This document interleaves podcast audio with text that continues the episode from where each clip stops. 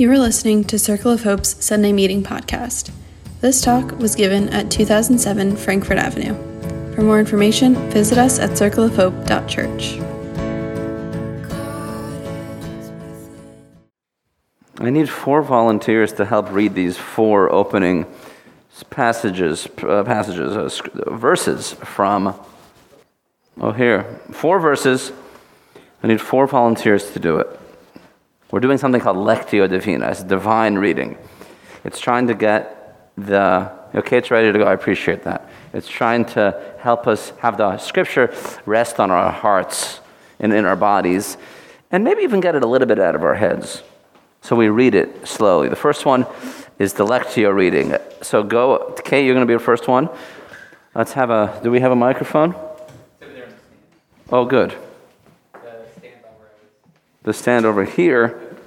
Wonderful. So, Kate, offer us a slow meditative reading. How long, O Lord, shall I cry out, yet you do not listen? I scream outrage to you, and you do not rescue. Why do you show me mischief, and you look upon wretchedness? Plunder and outrage are before me, quarrel and contention I bear, therefore teaching fails, and justice never comes forth. For the wicked surrounds the righteous, therefore perverted justice comes forth. Thank you, Kate. What's being laid on your heart as you read this? As you've read it, what comes to you? What do you want to share? This is just to share your prayerful thought. It doesn't have to be very uh, thought through or eloquent. Just what's on your heart. Just a one, one to three people sharing would be good. You want to talk, Kate?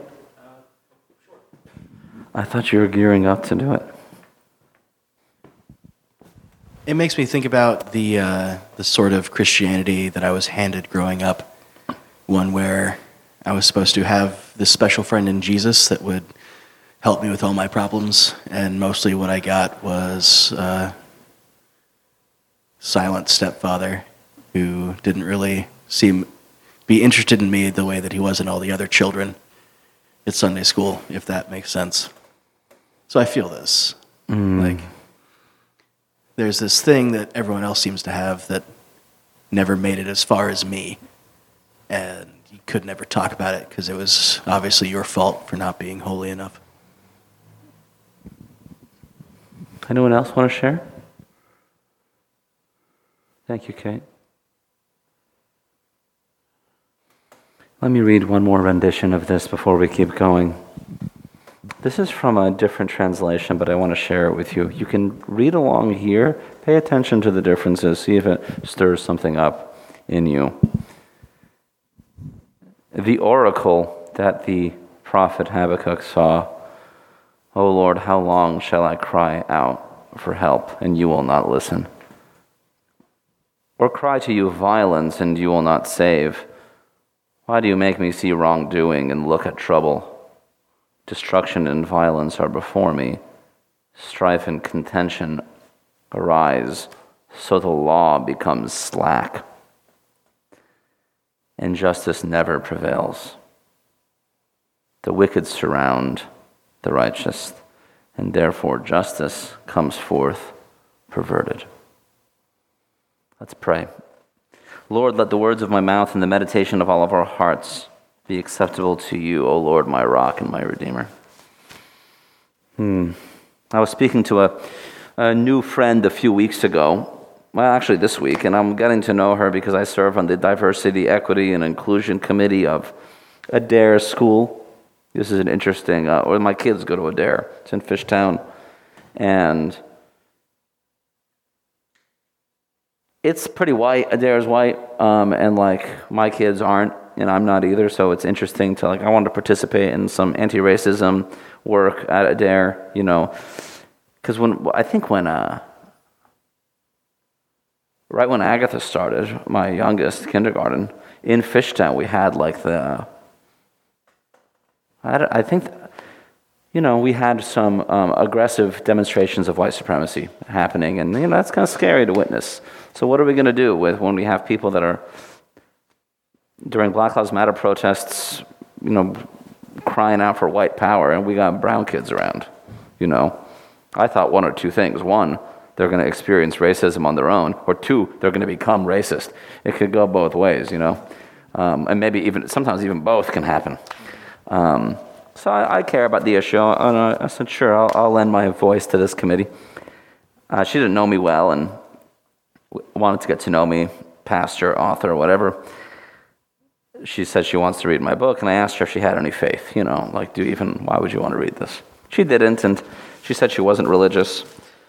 And I thought that was fine, you know. There's a time in my life where, like, I try to talk about, like, the seed of faith you might have, and, you know, how if you, you know, listen, listen to the sound of the ocean overtake you, you might wonder if there's something more in the world. And we look for images of faith around us that help us reach the metaphysical. Um, and I think those things are good to do. But I just thought, you know, when the present reality is so troubling, with Christian nationalism, which is in the news lately more even Christian supremacy, Christian uh, exceptionalism rampant. I don't know what kind of person would want to find Christian faith. So I'll stop the little sermon at the coffee shop and just like listen to what your experience is. She wasn't particularly hurt by anything. She just didn't grow up. She grew up in Southern California in a secular community. You know, okay. I didn't, she, didn't, she didn't catch any faith. I said, look, my faith has formed me to oppose the forms of oppression that we're trying to counter and try, try to pursue justice. And I'm grateful for that. I'm grateful for that formation. I'm glad I had it. And this is kind of a brutal thing to say, but I said, but look, if I wasn't a Christian now, I think the prospect of becoming one would be hard. Because there's just Christians are doing wild things all the time. Um, and it's just, it's, not, it's not encouraging.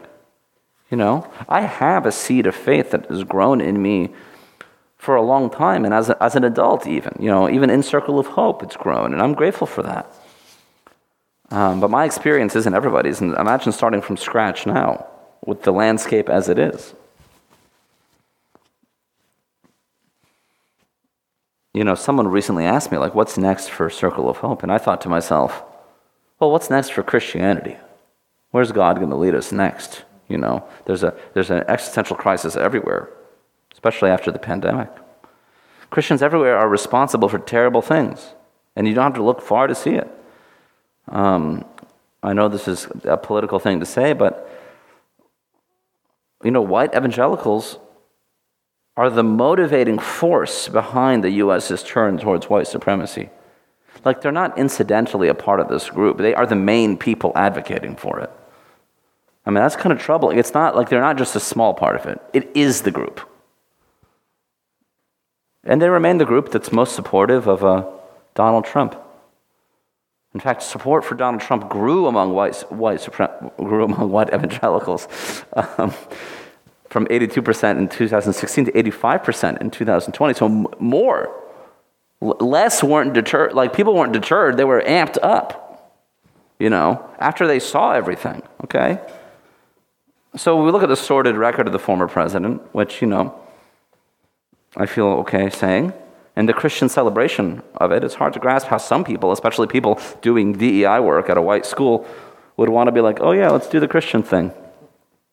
So that's one thing, but then there's sex abuse allegations all over Christianity.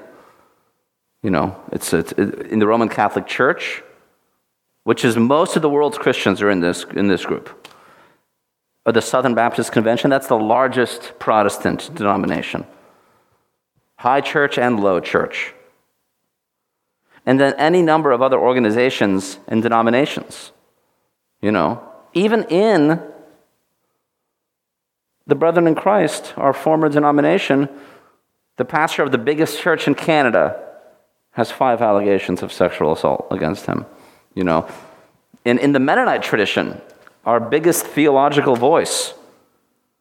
was John Howard Yoder and, and built theology to defend his sexual abuse. So it's like, what? What? So, like, you're looking around and you see this isn't good.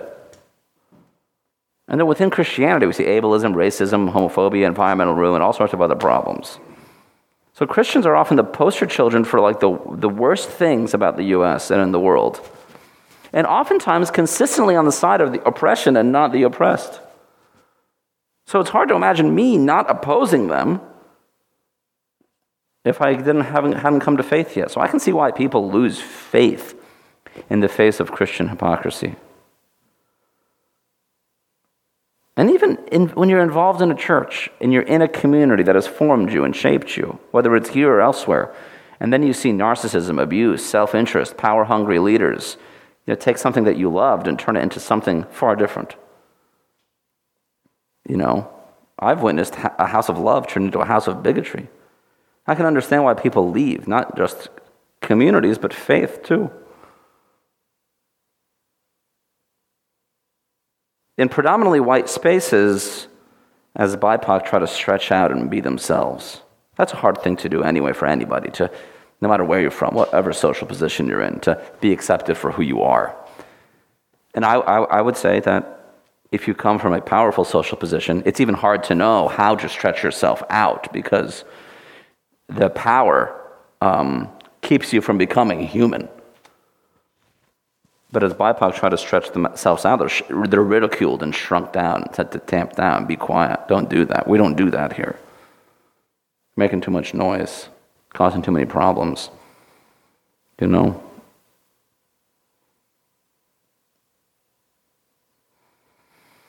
In the US right now, there's uh, 450 people a day dying of COVID. And so that's why we take these extra precautions here, you know. But that's, that puts us in the minority of people, and especially of Christians, who let the immunocompromised. You know, this, I was interviewing Bethany Bender on Resist and Restore this week. It come out, comes out next week.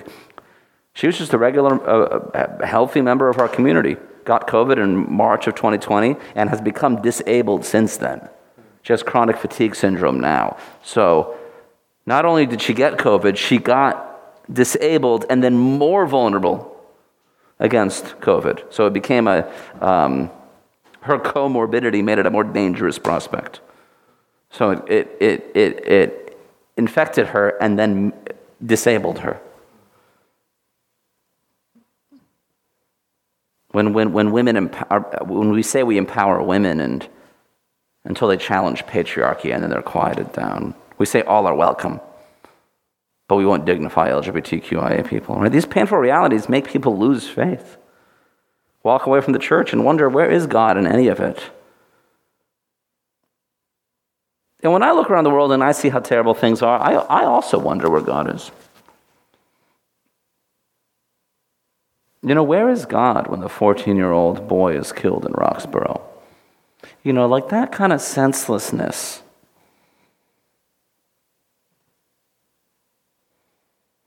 I mean, that's, that's mortifying, right? That that could happen. And then when we talk about solutions to it, people say you're just being political, you're politicizing the issue. Well, what do you mean? A society that can't keep children safe is, is a failed society. This isn't working. 23 children this year in Philadelphia have been killed by gun violence. 23. That's a classroom.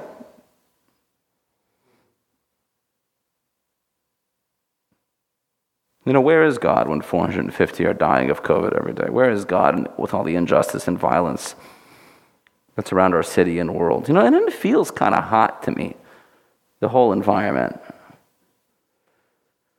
You know?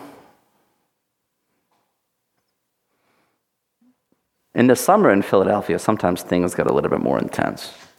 But it's October now, and it still feels hot, you know?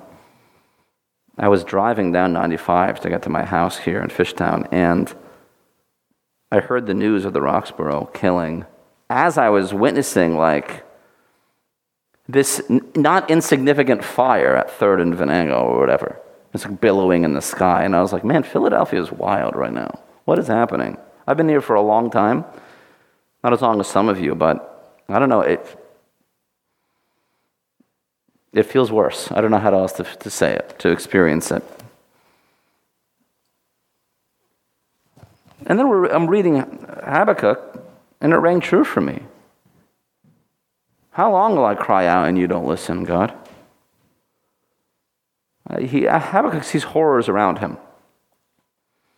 And what's worse is that he's crying out to a God that isn't listening.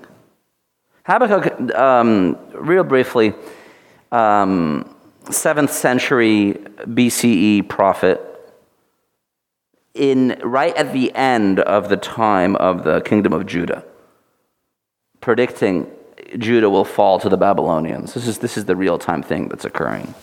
But this just rings true everywhere. What's worse, he's crying out to a God that he's saying, You aren't listening. And asking God, Why am I a prophet?